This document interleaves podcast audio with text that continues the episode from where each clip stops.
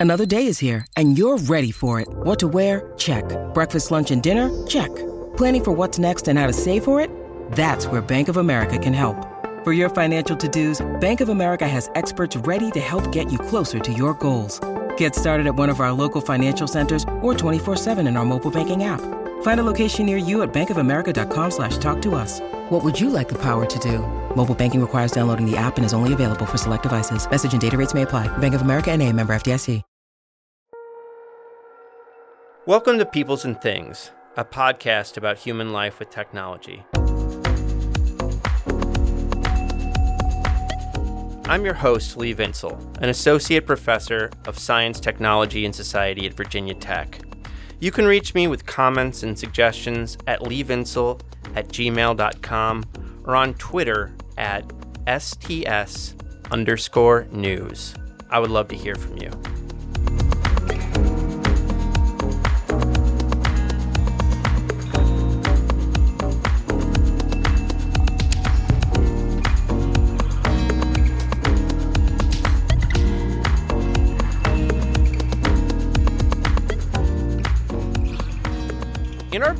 The Innovation Delusion How Our Obsession with the New Has Disrupted the Work That Matters Most, Andy Russell and I examine how our culture's fetish for the new and shiny has distracted us from other important activities and values, including maintenance, repair, and care.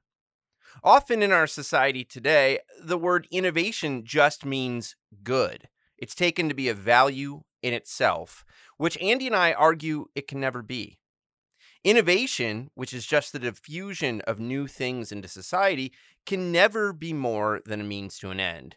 The question is, what end are we trying to reach? When we dig deeper into the notion of innovation, though, and ask, what is it supposed to get us? Often the answer is growth. Early innovation thinking is tied up with the history of thinking about economic growth, but the notion of innovation over the years has become associated with all kinds of growth, from organizational growth to personal growth. Growth follows a logic of addition, it's all about adding more.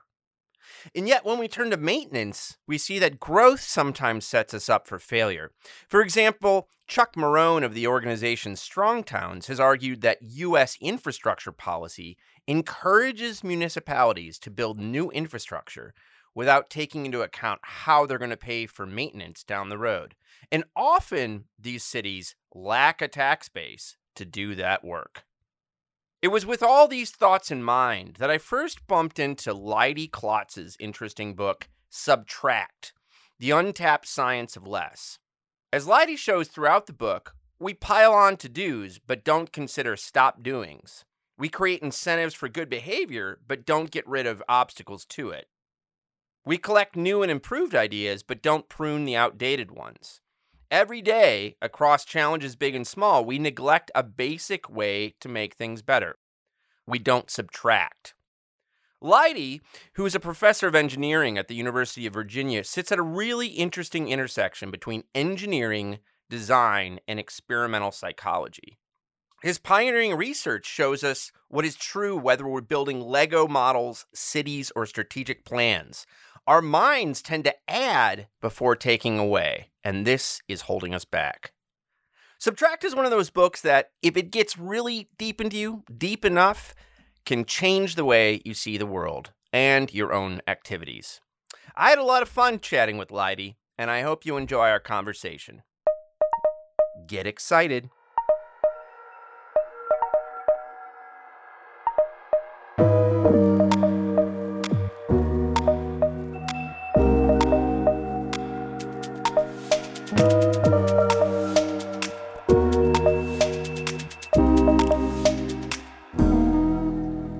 Leidy, thanks so much for taking the time to talk to me today.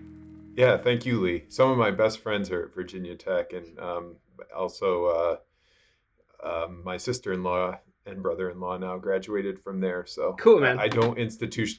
I don't institutionally dislike you. cool. I am. I'm too fresh to Virginia to really buy into these rivalries, so uh, we're in a good spot, I think. So, uh, Subtract is is a neat book. When you tell strangers about it, uh, what do you tell them it's about and what you were trying to do with it? Uh, it's about this way of making change that we systematically overlook. Um, and what I was trying to do with the book is help um, help people see that this is the potential in this in making change this way, uh, and help them stop overlooking it a little bit. Yeah. So I, I really love. I mean, you have a neat kind of personal story about how you came to write this book, or like part of it. I mean, you've been thinking about subtraction for a long time, it seems like, but there was also a kind of moment it, it came together for you. So tell us a little bit about Legos and how it got you thinking about this problem. Yeah, I'm playing Legos with my son, who he's seven now, but he was two or three at the time, and uh, we were playing with his Duplo blocks, making a bridge.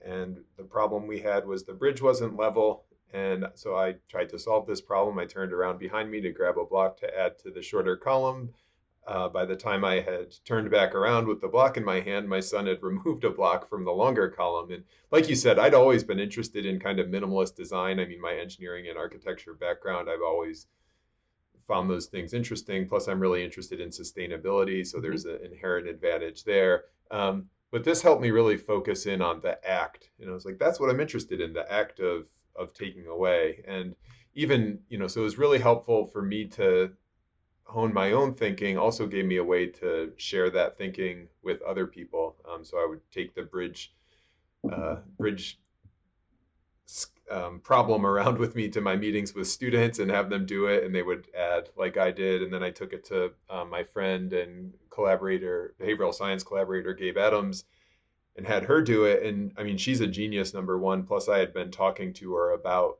what I thought was subtracting for a long time, trying to convince her on how we could do some basic research on it. Mm-hmm. and so I thought she would at least subtract, but she added. And then when I explained it to her, she's like, "Oh, what you're what you're interested in is why don't we subtract to make things better?" And I was like, "Well, yeah, that's what I thought I'd been talking about all along." But, yeah. Um, so it's uh, the Lego has proven really really helpful and. Um, I'll say one last thing about it. I mean, we've since done a, a ton of research, yeah. but the, the research really maps with what happened to me in that moment, you know, kind of analyzing it retrospectively, which is that it's not that we can't think of subtracting, it's that we think of adding first, right? Yeah. And that's what happened to me in that moment. I thought, okay, what can I add? And I was on my way to adding um, before even considering if, if subtracting might have offered a better solution. Um, and so that's it's been a really great example because as Legos a three year old, but it also maps really closely with the the underlying cognitive process mm-hmm. that, that's happening and causing us to overlook subtraction in, in more consequential um,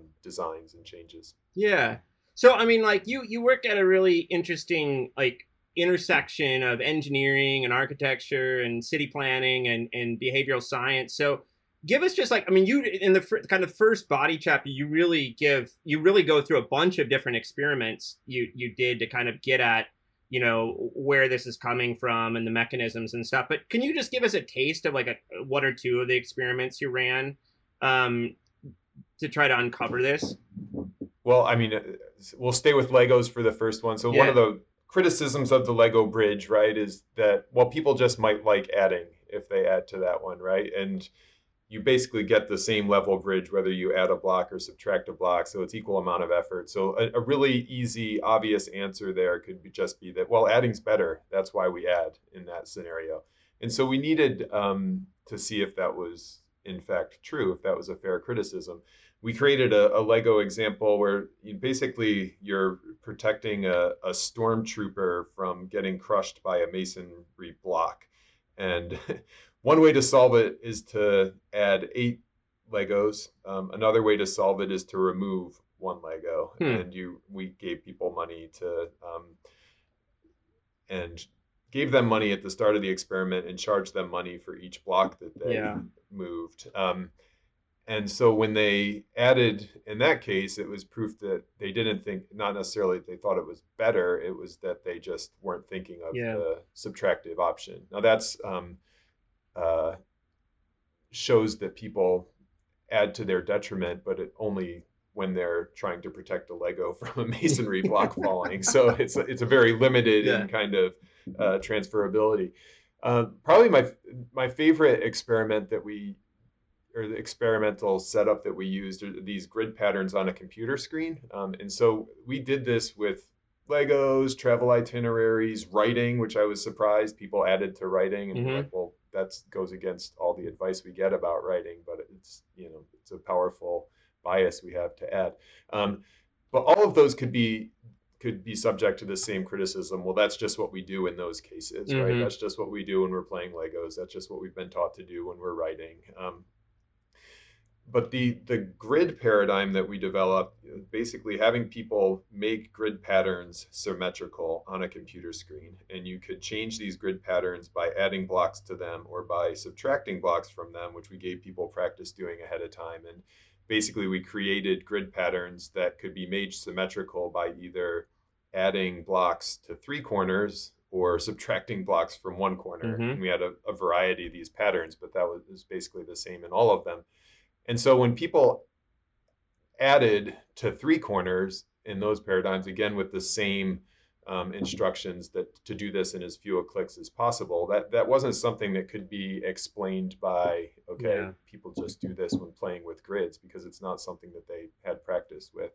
Um, and it also gave us a pretty uh, useful um, you know when we were doing the stormtrooper studies it was really hard to uh, hard to get participants um, to, to do that. It takes a long time and a lot of uh, resources go into that. But with the, the computer patterns, you can do a lot of studies over and over, and we can we could change things really quickly. So the the grid patterns, in addition to showing that people overlooked subtraction even when it was better, we could also change things about the grid patterns to help understand why this was happening. Mm-hmm. Um, and so back to this idea of well is it happening because they're thinking of adding first? Um, and so one of the things we did with the grid patterns was give people a reminder, hey, you can add or subtract to solve this. Mm-hmm. And of course, that increased rates of subtracting, right? Um, that's what reminders do, but it didn't increase rates of adding.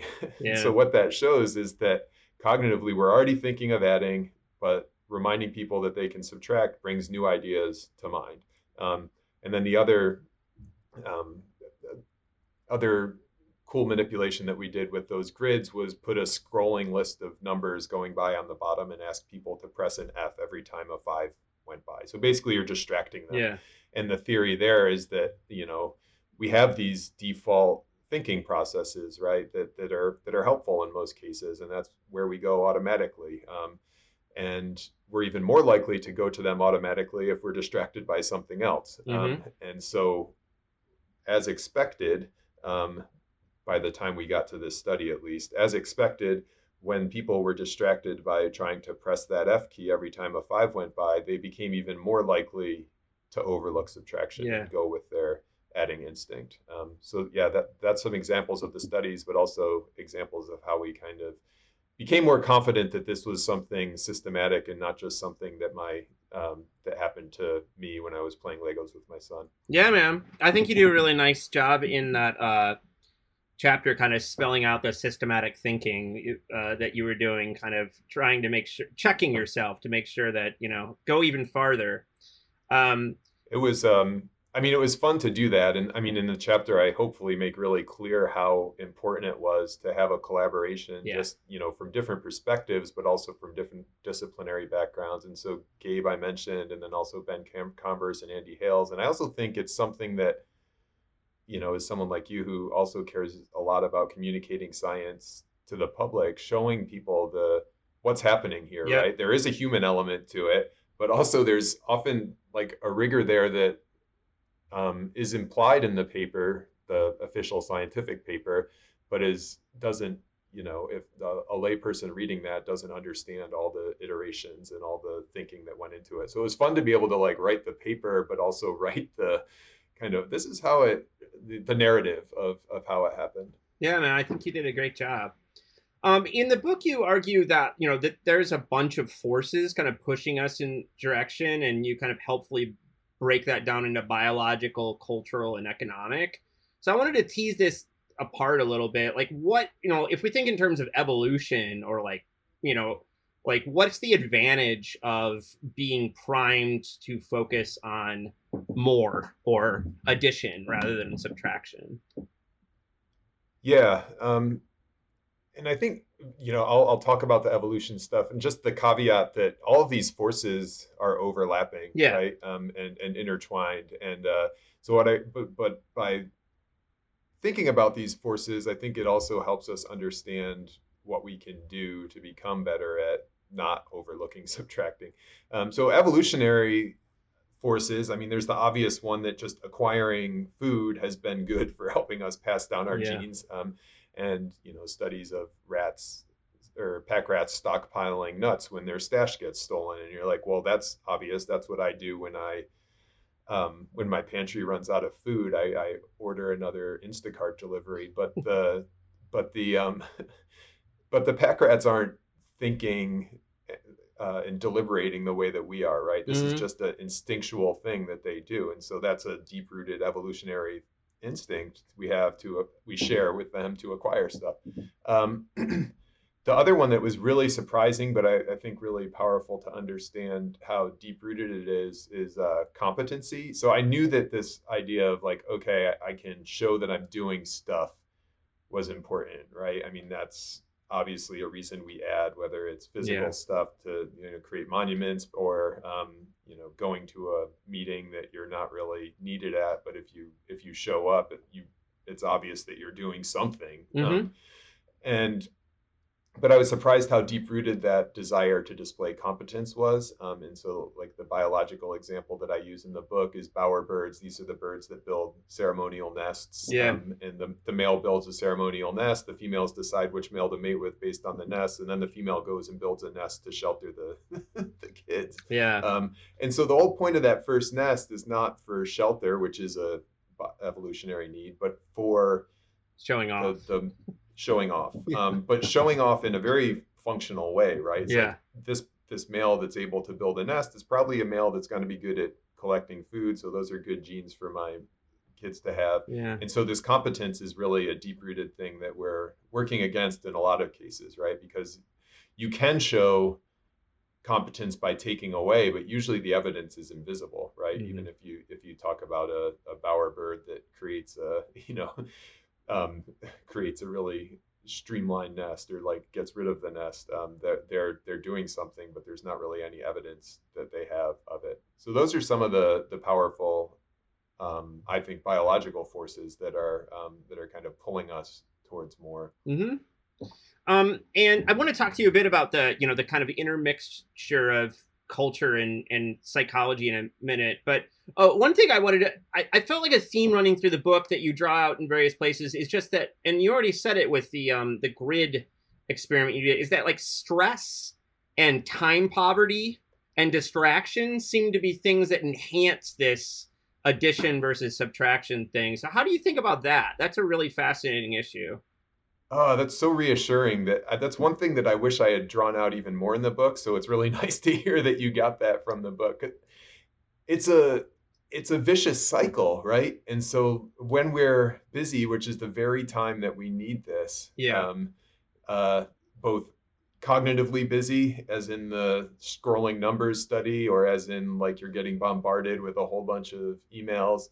Um, yes. that's when we're even more likely to add. Uh, and so you can see this playing out with your calendars, with um, with your cognition, and so I think it's uh, it explains a lot, um, and it also, I guess, the it, it means we have to do very real work to to relieve that, to Yeah. kind of pull ourselves out of that reinforcing cycle and um, do some subtractions that could actually solve the, the the core problem as opposed to you know continuing to add. Yeah. I think that, that make sense? it does. Yeah. Yeah. Yeah. Uh, And I think that, um, you know, I think there's a question where the propensity comes from, but I do think you're right that it's like, it's something that gets worse in, when we're, when we're strained. Um, and so, you know, Yeah.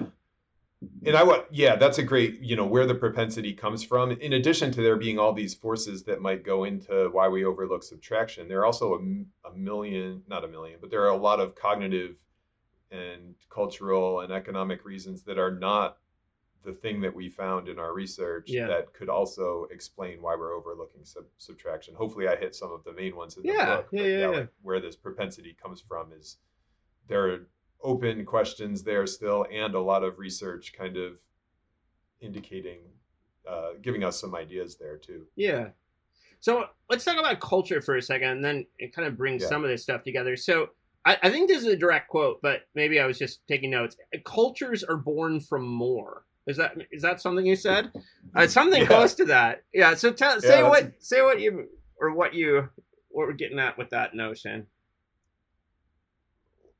Well, okay, so you know the culture stuff. If you think of it, kind of at the start of of civilization, right? Mhm. And um, the things that had to be there are um, writing, uh, maybe some kind of like organized religion. Um, monumental architecture is one thing that had to be there, and so this is literally defined. in you know, Lee, you and I like the built environment stuff, and we're Mhm. we're nerds for it, and so I'm like, oh yeah, cool, monumental architecture. But to see it like as this fundamental thing that has to be there for civilization to be a civilization was kind of uh, a surprise to me when I found that out. But but basically, monumental architecture is architecture that it's like the bowerbird's nest that exceeds any kind of obvious function for passing down genes, but there is uh, like a, a social function to it, right? And so if you go back to some of this early monumental architecture, to, to build temples, to build um, these big structures required people coming together.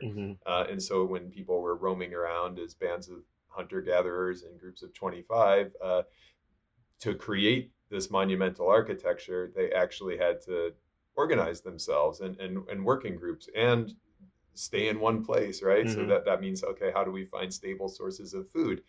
And so the, the theory is actually that, you know, not monumental architecture had to be there at the genesis of civilizations. It also might have been the thing that like started civilizations in the first place. Now, Yeah. whether it just had to be there or whether it was the thing is not really important for what we're talking about here. But the fact that that's actually a conversation is is really important. And so th- those were diff- those were kind of two forms of there's physical more there, right? Yeah. There's the the social more there, where you know if some of the examples I use in, of subtracting in the book are subtracting rules, subtracting regulations, subtracting you know the status quo. There was no status quo before this time. That for the civilizations to get built, you had to add physical stuff, you had to add these social structures, you Mm. had to add the information, and so and then the I think probably the place that that direct quote comes from is that like cultures of uh, yeah cultures of more expanded and then they turned into us right and Yeah. so it's like you've got this thing where if there was a civilization like the the Quakers for example that didn't necessarily believe in more and didn't ex- believe in expansion it got run over by some other civilization that did. Maybe the you know Native Americans are a better example but um, so all over the world the the the civilizations that acquired more land acquired more resources um, expanded Yeah. and turned into us. Um, and, and that's a big overstatement but you know it's it's hard to find uh, I think most of the people listening fall into that category Yeah, for sure. Yeah, I mean that's actually a nice transition to like I kept thinking about like um I mean this is the kind of, you know, as someone who does experimental psych- psychological work, um this is the kind of impossible question to ask, but it's like how much has consumer capitalism and these kind of consumer culture shaped these acquisitive things versus like how we were in I don't know 1825 or you know before then. Like how do you think about like do you think that these kind of more recent like how our culture works have ended up shaping these dimensions of us? Or just like i mean what's your gut say here? Because there's no way to check this ultimately right? Right. Right. Yeah. I I, I would say consumer culture has a, a huge influence, and I do talk about this, like you know, economic growth dogma. Yeah, exactly. Is, is relatively recent, actually, Yep. and uh, you know, we were there was a lot of more happening before this, but this idea that economic growth is a thing to be prized and measure, measuring gross domestic product, which you know everyone agrees is not the perfect way to measure progress. Yeah. what we're interested in is maybe happiness or you know quality of life or some other indicator that that that hasn't helped yes you know, when when you're when you're when your primary measure is how much are we adding then you're going to add um, but i would say that like doing this research and, and writing the uh, both the empirical research and the research into like these evolutionary and cultural reasons the thing that i think is most powerful is this kind of explanation that there's just not that we're just not surrounded by evidence of subtracting uh, uh-huh. And so it's another one of these cycles where subtracting is fighting an uphill battle right? If Mhm. somebody adds something to make the world better you know you're walking around your virginia tech campus you see this amazing library Yeah, you're yeah, like, hey adding a library works to make the world a better place. And you get evidence of this and then next time you go to make a decision you're like ah you've got this adding example in it. Whereas if you if somebody um, uh, say clears a derelict building from a city creates a pocket park that looks really natural and um, creates there's not really evidence that a subtraction created that after 20 years or so right? It's just Yeah. like hey that's a nice park. Um, and so uh, and another example of that might be just um, me cleaning up around my house. If i just if i add a new appliance in the kitchen my wife's going to notice. If i take away one of our 15 appliances she's probably not going to notice that i like streamlined the efficiency of the kitchen. And so i think at all these levels when Mhm. you add something uh, there's just we're, we're bombarded by these reminders of adding and we know that like when we make decisions things that are top of mind are more likely to get accessed. And so i think that that is and that you know that predates obviously the economic influence so i think that that's where the um, that's where i would put like most of the blame. Yeah yeah. It's like how do you make subtraction more visible? And i'd also say that it's like on a on a case it depends also on the situation right? So like the the fact that you know my 15 appliances in the kitchen that's a consumer thing um Yeah. mostly a consumer thing probably and some of these other ones are, are more to do with the what's visible and what's not visible. Yeah i don't know what do you think No, I mean, like this is one of the reasons I wanted to talk to you because I wrote, uh, co-wrote this book called The Innovation Delusion, w- Mhm. which, um, you know, beats up on a s- kind of superficial ways of thinking about innovation, and then talks about how we neglect maintenance and repair. And, Yeah. and in that book, um, I mean, this is very deeply related. I think we talk about what we call the ribbon cutting paradox, which is like awesome. you know like the you know pol- university presidents and policy you know and, and politicians elected officials there's like you know that you can literally create the like the the photo opportunity right to do the ribbon cutting. It's much harder to do that for like maintaining something nicely or or subtracting right? I mean i think that these two things are Yeah. probably very uh related in this way. And so like you know i, I heard about one activist group in new york city um that was holding like phony uh, ribbon cutting things out of like derelict uh, subway stations to kind of get at this issue. Like, so you call it the noticeable less, and you know, it's like Yeah. there's also the issue of the noticeable maintained because if it's just functioning, I think it's very hard for people to like grasp that that someone should be rewarded for that. You know what I mean?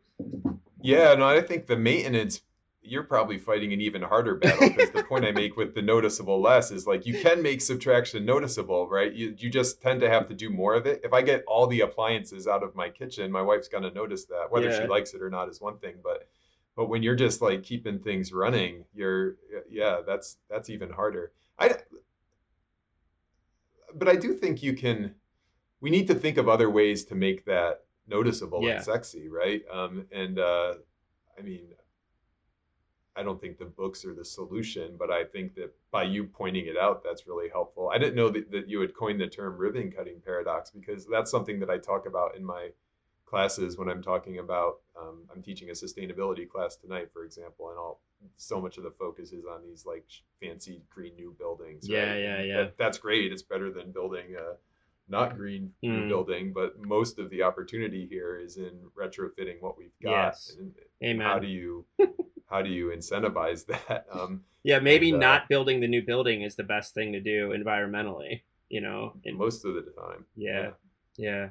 I wanted to talk to you, uh, you know, a bit about incentives too. So, I'm um I'm reviewing. Do you know this guy Vaclav Smil? Have you bumped into his stuff? Yeah. yeah. Like Bill Gates loves him. Right? Yeah, yeah, yeah, yeah, yeah. So I'm review. I'm writing. I'm working on a review of his one of his recent books called Growth, um, uh-huh. which is just this. He always writes these massive tomes, but it's just about like the the idea of growth as applied to populations and technologies and systems ultimately, and mm-hmm. in his kind of very wry way. Uh, you know, he it's all about how we can't keep what we're do- doing what we're doing ultimately with the environment and you know the planet but you know he's it's very light touch and he's just using the numbers to kind of like beat you over the head with it without telling you what to think. But i was i was so i was reading your book and and reading his book at the same time and it was like you know i kept thinking like what happens when our neglect of uh subtraction combines with like a relatively recent world full of cheap shit you know like we've used mass production to like drastically reduce costs of right. everything from clothing to like all the plastic stuff we can buy at Walmart and Target, you know? And then I, w- I was just thinking about your like what you're saying about this propensity that we have, you know, to acquire and to not reduce unless we're into Marie Kondo. We'll talk about that later. Uh, you know, it's just it's a really interesting thing about like the propensity you're talking about wherever it comes from and then this this changed environment you know and like what ends up happening as a result of that yeah and the i mean the changed environment is that like humans are the dominant influence on the planet now yeah. right so before when it was adding it's like you're you know you're making the area where your city is look different. Now it's you're literally changing the the planet and how it, you know how yeah. it supports life, um, human life and all other life. So the scale is much bigger, and I mean the I'm sure uh, Smil's book is is great, and like I would love to see the the latest numbers on that. I mean, but the, the idea that there are limits to growth is not yeah. not a new one, no. right? And um, it seems you can argue about where those limits are, but it's hard to argue that there there are limits, right? Yeah, somewhere, and um, and it's you know uh, one of the papers that I cite in the book is this you know really nice study that uh, some a team of scientists did about planetary boundaries. So they defined ten planetary boundaries and like where are we on these these boundaries for critical life support systems, and some of these boundaries we've we've already exceeded, um, depending uh, depending on how you how you slice and dice the numbers. Yeah. Um, and so so yeah, I think that and then you know where does subtraction fit in, right? Because there's always been this argument. Okay, well there's the growth side where people say, well we've got to keep growing, we've got, but what they're really saying is we've got to keep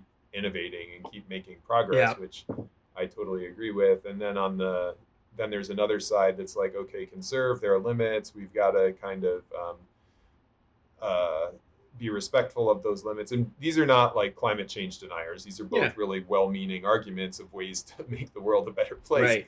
And um, subtraction, I think, offers something that isn't considered a lot in the, in those two parallel arguments, which is that you know you can make progress, you can continue innovating, you can continue striving, and even maybe using the the current industrial model mm. uh, but if you're subtracting to make progress, you're by definition not running up against these limits. I mean, just like Ezra's solution to the bridge had one less block, that saved a block, got got us a level bridge. Um, yeah. And you know, you exp- extrapolate that out to other types of subtractive innovation in the real world, and yeah. there might be a lot of untapped potential there. So I think if you look at it on this. uh, kind of scale of from when civilization started to where we're at now is like now there are way more opportunities to subtract yes we've long overlooked it but also subtracting can be a way to kind of provide the best of both worlds mm-hmm. where you continue to make progress but also um, stay within limits and yeah. of course you know this that's not a it's not a simple problem right this is the problem no. of our lifetimes yeah. but i think that's the the small role that taking away can play in it yeah but I think what you say about you know subtraction and addition also um, could could be another reason why so many people want there to be a kind of magic bullet technological solution to the problem instead of looking at subtraction as a as an answer because you know maybe maybe we're just set up to to be biased in that direction. You know, I mean, there's all kinds of other reasons too about the culture of innovation and what we think of invention. I mean, there's all kinds of reasons, but it feels like another one in the mix. Yeah, definitely. I mean, if even if you look at some of the climate engineering Yeah. proposals, right? It's like, I mean, there are subtractive climate engineering proposals, removing carbon dioxide from the air being one of them. But for a long time, we've got this problem of climate change, which is really, you know, pretty clear. The technical problem is there's too much CO2 in the atmosphere, and we're thinking about, okay, how do we add less, right? Yeah. And very little focus on how do you take CO2 out of the atmosphere. And Hmm. again, we're focusing on that more now, but we didn't for a long time. Yeah. And even now with climate engineering, a lot of the proposals, and I, you know, I'm not an expert in climate engineering proposals, but the ones where you're like, okay, let's throw a mirror up in space and reflect the sun's rays, you're basically adding something to. Yep. Um, Geoengineering. yes, exactly. Yeah. and uh, it's this just for these complex systems that we don't, you know, it's not like anyone tried to screw up the planet Yeah. uh, initially by adding CO2 to it. It's that we didn't understand how the system worked and we, we changed it and now it's, you know, moving to a different state. But when you don't understand a system, it seems to make more sense to remove things from it that you've added to it because at least then it's going back towards a state that you understand a little bit. So, Yeah. you know, I guess the the short way of that point is, I mean, adding CO2 to the atmosphere unintentionally, look where that's gotten us. Um, and then imagine like putting these space mirrors up there and you're thinking, well, we think it should work, but Yeah, yeah, what yeah. you're doing is messing with a complex system that you don't really understand by adding stuff. I think all else being equal, taking stuff out of that complex system is going to be better. Yes. The other, um, you know, the kind of kind of incentive based thing I was thinking about is, um, so like you in in the innovation delusion, Andy and I talk about this thing. We call it the growth mindset, and um, Mm. One of our heroes in the book is this guy named Chuck Marohn, who runs this group Strong Towns, which is a, a group that tries to make, uh, you know, municipalities like financially viable and and secure. And he Cool. he has this cool uh, essay series called the Growth Ponzi Scheme. And one of the things he writes about is that the way U.S. infrastructure policy is set up is that the federal government makes it super cheap and even free for localities to borrow or take money to build infrastructure. But then what's happening is that municipalities are signing up to to maintain and repair that structure in forever, you know, until until you re- rest, until you retire the system basically. And what he's mm-hmm. he and his colleagues have shown is that a lot of times cities have as much as twice the amount of infrastructure as their tax base. Okay, because no one's holding them accountable to that. So it's just like it was a really for me it was like thinking through your book it was an interesting way where like I think you know the ribbon cutting paradox is one example but this is a you know this is even like the way we set up our you know our infrastructural financial systems in a nation is really incentivizes growth and incentivizes addition um in in a sense because we don't we don't make the costs of addition really evident you know but I was just thinking Right. about. I mean, I feel like there's all kinds of places in our culture where we, we really is, in, it's there's incentives to add, and you know, eh, subtracting is just not incentivized in the same way. Yeah, I mean the one that home square footage is another one, Yeah, right? It's like if you look at your Zillow home estimate and Yeah. you're planning a home renovation, it makes zero sense to do a renovation that doesn't add square footage. Yeah. Um, because it's all based on how many square foot feet this thing is, and that's one that.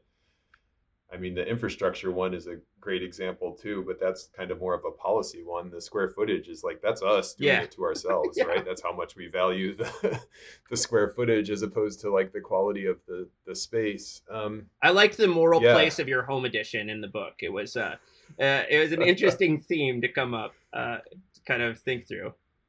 Yeah, it's uh, I ran a subtract for your listener. I ran a contest, um, and this was you know before I, the Lego bridge experiment, but definitely when subtracting was on my mind. And I, for the students here, um, addition by subtraction, we we moved into a small house.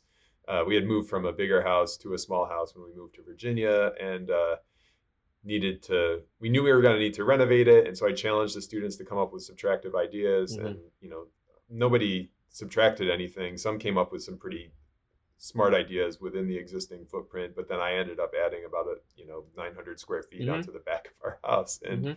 um, you know, it's that's our biggest financial investment. I mean, we needed the space too. It's Yeah. like we had a, a kid and another kid on the way, but uh, it was really hard to get past that financial thing of like, we're not going to invest, you know, a, a whole bunch of money in this house and not come away with additional square footage. Yeah. It just doesn't make sense. Yeah. Um, so yeah, there there are all these kind of forces pulling pushing us in that direction. What's the solution for the infrastructure one? Is it to um, for things to cost more? I mean, my friends who study water are always saying that you know we just don't pay the Yeah. cost of water um, Yeah. when So it comes out. I mean, there is uh, there's alternative accounting systems that have been Mhm. floated where um, because um, basically uh, existing infrastructure for municipalities isn't counted as a liability currently.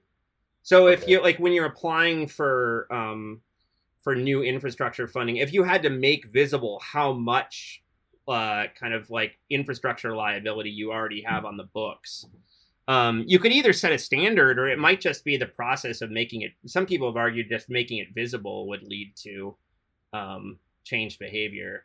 I think there's Yeah. a there's an analogy. Some people say that like so an analogy I've heard. I've never really dug into this. Is that for a long time, um, uh, municipalities didn't have to count pensions as liabilities. So how much money they owed downstream to pay out to workers wasn't basically accounted for in, in the financial statements.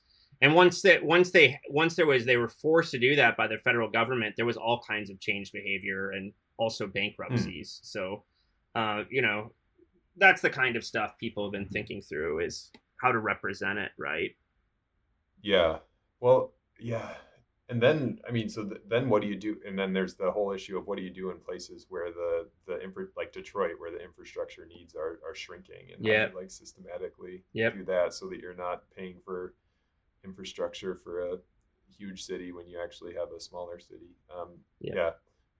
Important stuff. Yeah, I mean that's the that's an existential kind of issue for our nation is we do have a lot of shrinking communities that have these systems that were built for populations 50 years ago. And it doesn't make sense anymore but it's hard to convince the federal government to bail out every city you know in the that's facing this. So i don't know. It's really tough stuff. So you know once there's a kind of 12 step moment aa moment where like maybe someone is convinced they have a problem around this this issue of not seeing subtraction like what are the first things you tell people about how they can uh, kind of tack towards towards kind of seeing subtraction as a solution more often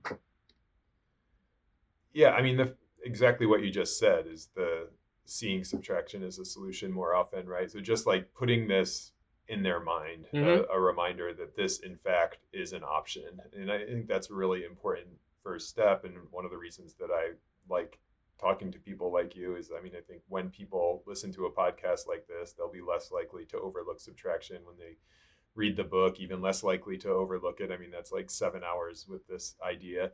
Um, and then also, but I think it's also really important to put those reminders that it's an option at the point of decision making Mhm. because you know we just because you are reminded that you can subtract in Legos, then you Yeah. go to you know plan your schedule and all of a sudden you're right back to just adding shit onto it. Um, Yeah. So it, Yeah. it's um, so in these important decision making moments in your life or in your in your work life that may be even more influential how can you put in place reminders to subtract so it's like when i'm doing my weekly to-do list can i also consider stop doings when i'm Yeah. um, when i'm adding you know deciding what i'm going to read for the week uh, which i wish i did more systematically but can i also decide like okay here's information that i'm not going to look at or i'm just like going to not read any more of these emails because the time is finite and the Mhm. the cognitive processing is all like what you can devote your full attention to is also limited. So um so but the the main subtracting tip there is putting those things at the putting those reminders that this is an option at the point of making the decision. Um the other you know having done that i think subtracting first is a really good practice.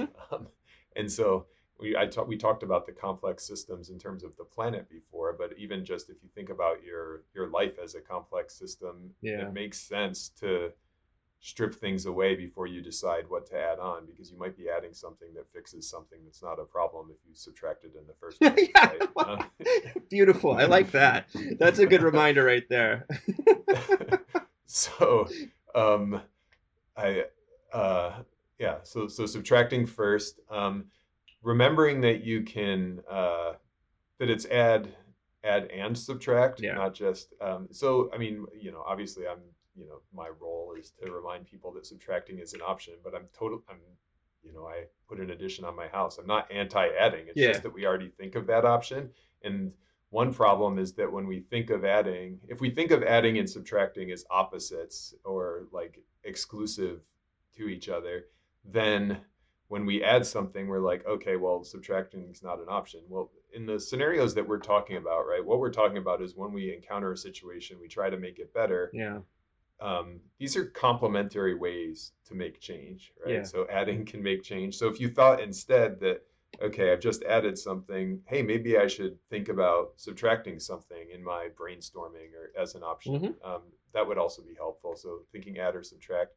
And then the last one, we've talked a lot about these systematic disadvantages that subtracting faces. I mean, one systematic advantage it has is that you can reuse your subtractions, right? And so mm-hmm. we can't forget to do that. The example I use in the book is is donut holes. So and it took a, a long time to figure out donut holes. And so, you know, basically people were frying dough and the problem was that in the middle you've got this soggy piece that's not as good as the rest plus there's not as much surface area to put sugar and, and great things um, and so Mhm. somebody thought to take the dough out of the middle right and that makes the donuts cook more evenly more places Yeah. to put sugar but then you've also got the donut hole right you can reuse that and you can sell that and you've got this byproduct so the subtraction leaves you with something left over and i mean the donut holes is kind of a, a trivial thing um, and I suppose you could mush all the dough together and make a donut. But um, but when you talk about physical things, uh, well, not so well. Ezra's Lego bridge, for example, he's left with two more blocks than I was left with, and those are blocks that you can then use for something else. Um, and when it's your your calendar, right? You subtract something off your calendar, and now all of a sudden you've got that space that you can do something else with. So um, so just remembering that uh, because sometimes we don't subtract we think oh well i don't want to do it it gives us a negative feeling uh, we feel bad about losing something but you're not doing it um, just to take away you're doing it because the end state that you're getting to is going to be better and you can reuse your subtractions in that end state Mm-hmm. I love that. Um, how do you do you think there's like so that it's? I like what you say about making subtraction part of the decision making process. This is the Yeah. same thing that we say about maintenance and repair. Is that right so often like downstream maintenance costs are not considered by decision makers when they're adding on computer systems and software systems and all this stuff to like universities right? And then we end up Oh, with these terrible legacy systems and and Yeah. stuff like that. So you know we we we say um uh you know like making it part of the dis- an explicit part of the decision making process. I think that's what subtract you know making it a subtraction like something you have to do go through on the checklist to make sure you're really doing the work uh could be really useful Yeah, I think uh, it's a, it's a it's a very basic option that we have that we're overlooking. It's the same with maintenance repair. That I mean, one of the things when I say add and subtract, people say, "Oh, there's also you can like rearrange stuff," or and that's kind Mhm. of what maintenance and repair is. You're you're working with the stuff you've got to keep it Yeah. functioning the way you want it to. And so, yeah, uh, considering considering those basic options, um, it seems like we just think about adding. Yeah. Tell us about like uh learning by subtracting. I really like that chapter a lot. So I'm I think this is like when I went into your book, I was thinking about information overload like immediately as like a a theme and then you kind of um you know that's that's a place where you end up going. So, you know, like how do you think about this the role of subtraction in learning and and cognitive work in general?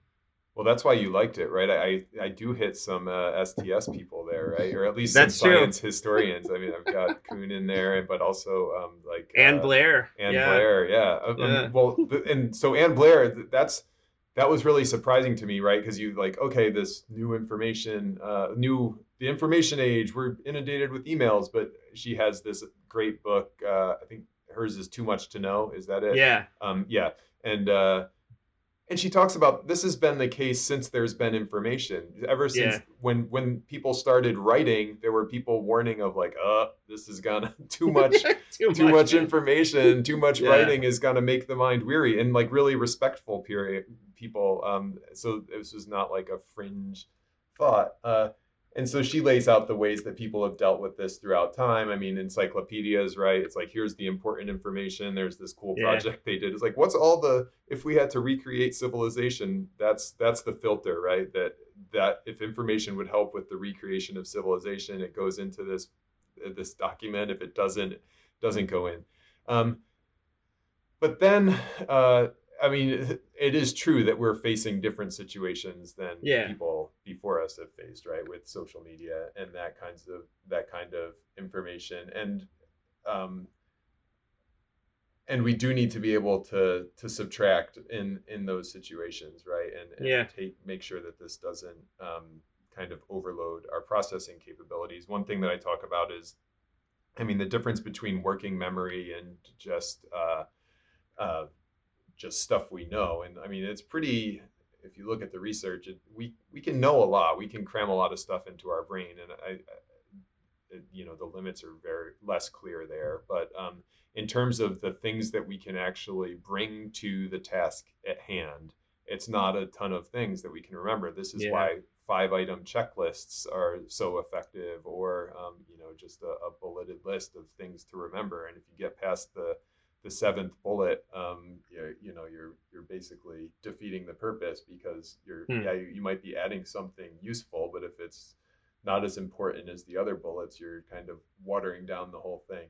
So Hmm. um, so like yeah, being really conscious with what we keep in our working memory, and I think this is where we run into where I at least run into problems. It's like, oh yeah, that's interesting, that's interesting, that's interesting. yeah. It's like, yeah, they're all interesting, but what what are the things that I want to have with me when I'm making decisions? Um, and then the other one is just how hard it is. So that's that's the inundation with information, but then also when we're learning, right? We learn the exact same way. It turns out that we kind of build things. It's just we we have these mental models and we add them. Uh, it's Mhm. been called construct constructivism, right? And Yeah. so it's like we're adding stuff that we learn to our mental models, and most of the time it's right, but there's it's really really hard to remove misconceptions from our mental models. And so Yeah. um, there's a famous psychology example where the researcher joins a cult, and these are people who believe that the doomsday is coming. And uh, I mean, it's just such a brilliant idea for an experiment, right? Um,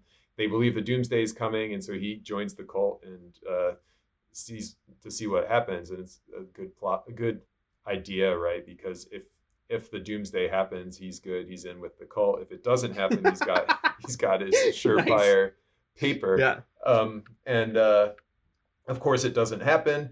But uh, as he's sitting in the room, it's supposed to happen at midnight, and people start debating. Well, that's not the official clock of the apocalypse, right? and they and so they're starting to shift their beliefs. And then by about four o'clock- o'clock in the morning, the cult leader says, "It worked."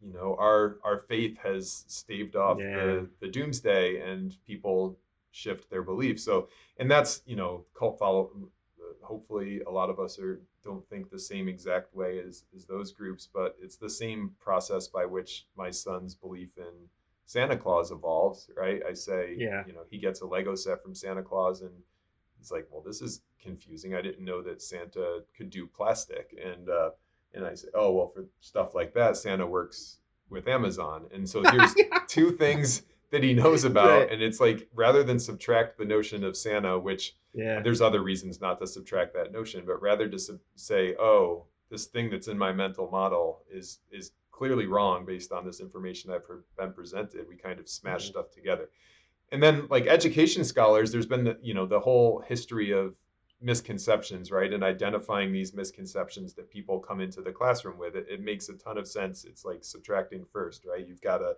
start people on a if if they've got this wrong idea about you know the the sun revolves around the earth you've got to fix that before you start um, teaching them new things, but they found that it's really hard to remove misconceptions. Also, it it Yeah. takes away some of the.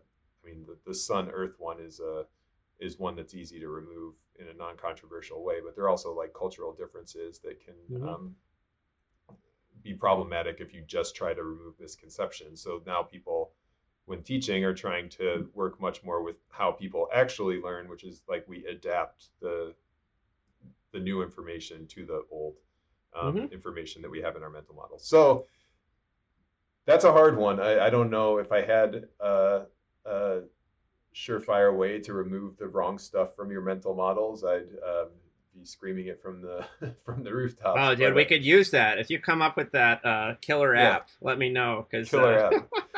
but I do think that you know just recognizing again that this is another place where it's an option, right? And you know, Yeah. people like us spend a lot of time thinking. We could spend some of our time thinking about like, hey, here's this thing that I used to think, but now I don't think. I mean, I know for me, like some of the rethinking I've done around um, like the systemic nature of racism has forced me Mhm. to subtract some some beliefs that I had that when I consciously evaluated, okay, what are the things that I think, um, it made sense to remove this notion of like a perfect meritocracy or even like a, a Yeah. decent meritocracy. So, um, so yeah, removing removing wrong ideas can be powerful and also is hard. Yes. Uh, going back briefly to the um, you know, the the inundation problem. I was just think when I was reading the book, I was thinking about like the feeling of busyness and I think Smil again. I was reading this while I was reading Smil. I think he says it's like our media consumption is now up to like five point five hours a day or something like that on Yeah. average. Um, and I was just thinking about like how much how much uh, our our feeling of busyness could be changed just through you know it wouldn't be everything, but that through one change of like killing hanging out on Twitter or whatever. So yeah, I mean, like, how have you thought about that in your own life, and what is your relationship to media at this point? Having thought about subtraction for a long time. Yeah, I um, Cal Newport's book were really helpful for me. He has a book on digital minimalism. He has a newer book Yeah. on the world without email, but it, um, and digital minimalism really helped me with my digital life. Um, and so, like some, he's he's pretty uh, practical with his suggestions. So one is just, um, you know, don't let the media control you. You control the media. So things like taking the social media off your phone, basically things that people make money when you click on it. Take those things off your phone, um, which which makes a lot of sense and kind of helps cut down that that number and also allows you to still use the. I mean, I some really useful things have happened for me through Mhm. Twitter and LinkedIn, um, and I can still use it for stuff like that. Uh, so yeah, that's that's been helpful for me. I think the uh, I mean the television is an, an easy one to just kind of cut out almost entirely, uh, Yeah. um, or cut out binge watching. I mean, it's funny that binge watching has become this thing that like okay that's an acceptable thing to do but Right. no other no other form of binging is seen as a positive Yes. right it's like you wouldn't say i'm going binge drinking or i'm going binge Right. eating or i'm going binge shopping it's like I'm going on a Oh. bender. The whole weekend is gone. You know, as it, like you don't say that as a 40 year old person usually. You know, Right.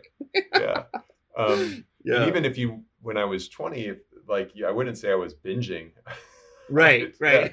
so um yeah. anyway that's uh uh so yeah back to i think that's a really important question of like in this fire hose of information how do you kind Yeah. of like put limits on it and those are some really concrete ways to do so but i think you know different things work for different people but it is Yeah, but- oh that's where i was i wanted to point out yeah you mentioned 5.5 hours of media consumption and then another information stat that stuck with me was that on average we like process a thousand words a day or a hundred thousand words a day and so like my book is 70,000 words and a lot, Right. a lot of those are ref- so i mean we're like reading all this useless stuff and it's just yeah, kind yeah. of like put in front of us whether it's a Yeah. you know a group email or whether it's a, an advertisement and if we can be Totally. deliberate about that i mean so think about how much better off you'd be if i mean three days a week you read a book instead of encountering this other information um so Yeah. yeah I found the concept of content to be very helpful for me. I feel like there's you kind of allude to it in your own life, like being on the elliptical or the yeah. whatever piece of exercise equipment. I found that there was just a there was a propensity in myself to just kind of like fill up all time with like podcasts and all kinds of stuff, you know, to always have content going and just like uh, as I've really moved away from that kind of stuff in general and social media especially, I just found my mind to be much calmer and actually able to do the things I want to do uh, better, you know. So um like yeah. producing like producing content, right? And, yeah. I think I mean and the level at which you understand something after having produced it is, you know, infinitely more deeply than if you uh, had just acquired it. So yeah, I mean, the, I used to listen to podcasts and watch the news while running on the treadmill, and I mean, I spend a lot of time acquiring content, um, mm-hmm. listening to podcasts and reading books. But I also, you know, when I kind of checked myself, realized that running is when I would process things. Right? It's, yeah. That's that's when I would filter out ideas and figure out Yeah. which ones. Okay, yeah, this is cool, but not relevant to what I'm working on. This is the idea I need to focus on. And so I never had time for the the processing that kind of turns the ideas to to wisdom or, or knowledge Yeah. at least. I liked your use of wisdom too. That's a word I've been using increasingly. So, um, what's what's up next, man? With you, you're going from subtract. What's the what's the next? Do you have any a new big project, or do you have a million and a half things going on? What's the new thing? No, I, it really um, one great thing about like working on the paper and the book at the same time. I mean, this paper took 18. It just took an, in, a ton of I bet. time more than any other paper I'd worked on. Plus, I was working with three other people, and Yeah, and the in the book at the same time, it just really showed me the value of, I mean, not cutting out everything else, but really focusing on one good thing. Yeah. Um, I think uh, for the professors listening, obviously we have Yeah. the, all these incentives to kind of slice and dice things to show that we're doing a lot and um, kind of uh, focusing on the quality of the the things that that we do is maybe more beneficial for society. Um, and so so yeah, definitely not. Uh, I'm trying to think of the next big thing. I'm not quite there yet. Um, yeah, and it's that's it's good also- too. This is like a really unique opportunity for me to get to talk to people like you about the book and see like so, see what um, what ideas kind of resonate with people, what things kind of bubble to the top, what the reaction is, what's needed. Um, Yeah. and, you know, so. Dude, I we'll think see. you could make Yeah. hay with this idea for a long time. Personally, I think. you Yeah, know, if anything, you could do follow-ups to it. Honestly, um, so I've gotten yeah. a ton of, um, and I got to figure out because I don't really have much interest in this, but I mean, just I've been able to talk to people and the companies that I talk to, and Yeah. you know, the you know, they're like, here are five things we're doing, and it's like, man, that would be super useful for other people. And so figuring out a way to like share those really practical tips, but also not spending my career on it because I, I mean, I really like this. Um, and I think I'm kind of uniquely positioned to look at this intersection of, um, you know, behavioral science and Mhm. design. Uh, and so whatever I do next as like a serious project is going to be in that vein. Um, so anyway, That's yeah. great, But man. I'll, I'll keep making hay with subtraction. It's fun. It's fun to see like an idea help people, no, even if it's not in the way you thought it might. Yeah. Well, I think I think it is a really unique book and uh, a really creative kind of combination of fields and stuff. So, uh, thank you so much for writing it and for uh, taking the time to talk to me today. Yeah, thank you, Lee, for for your work uh, and also for taking the time to talk to me. This has been a really fun and um, and productive conversation for me. It's helped shape my thinking.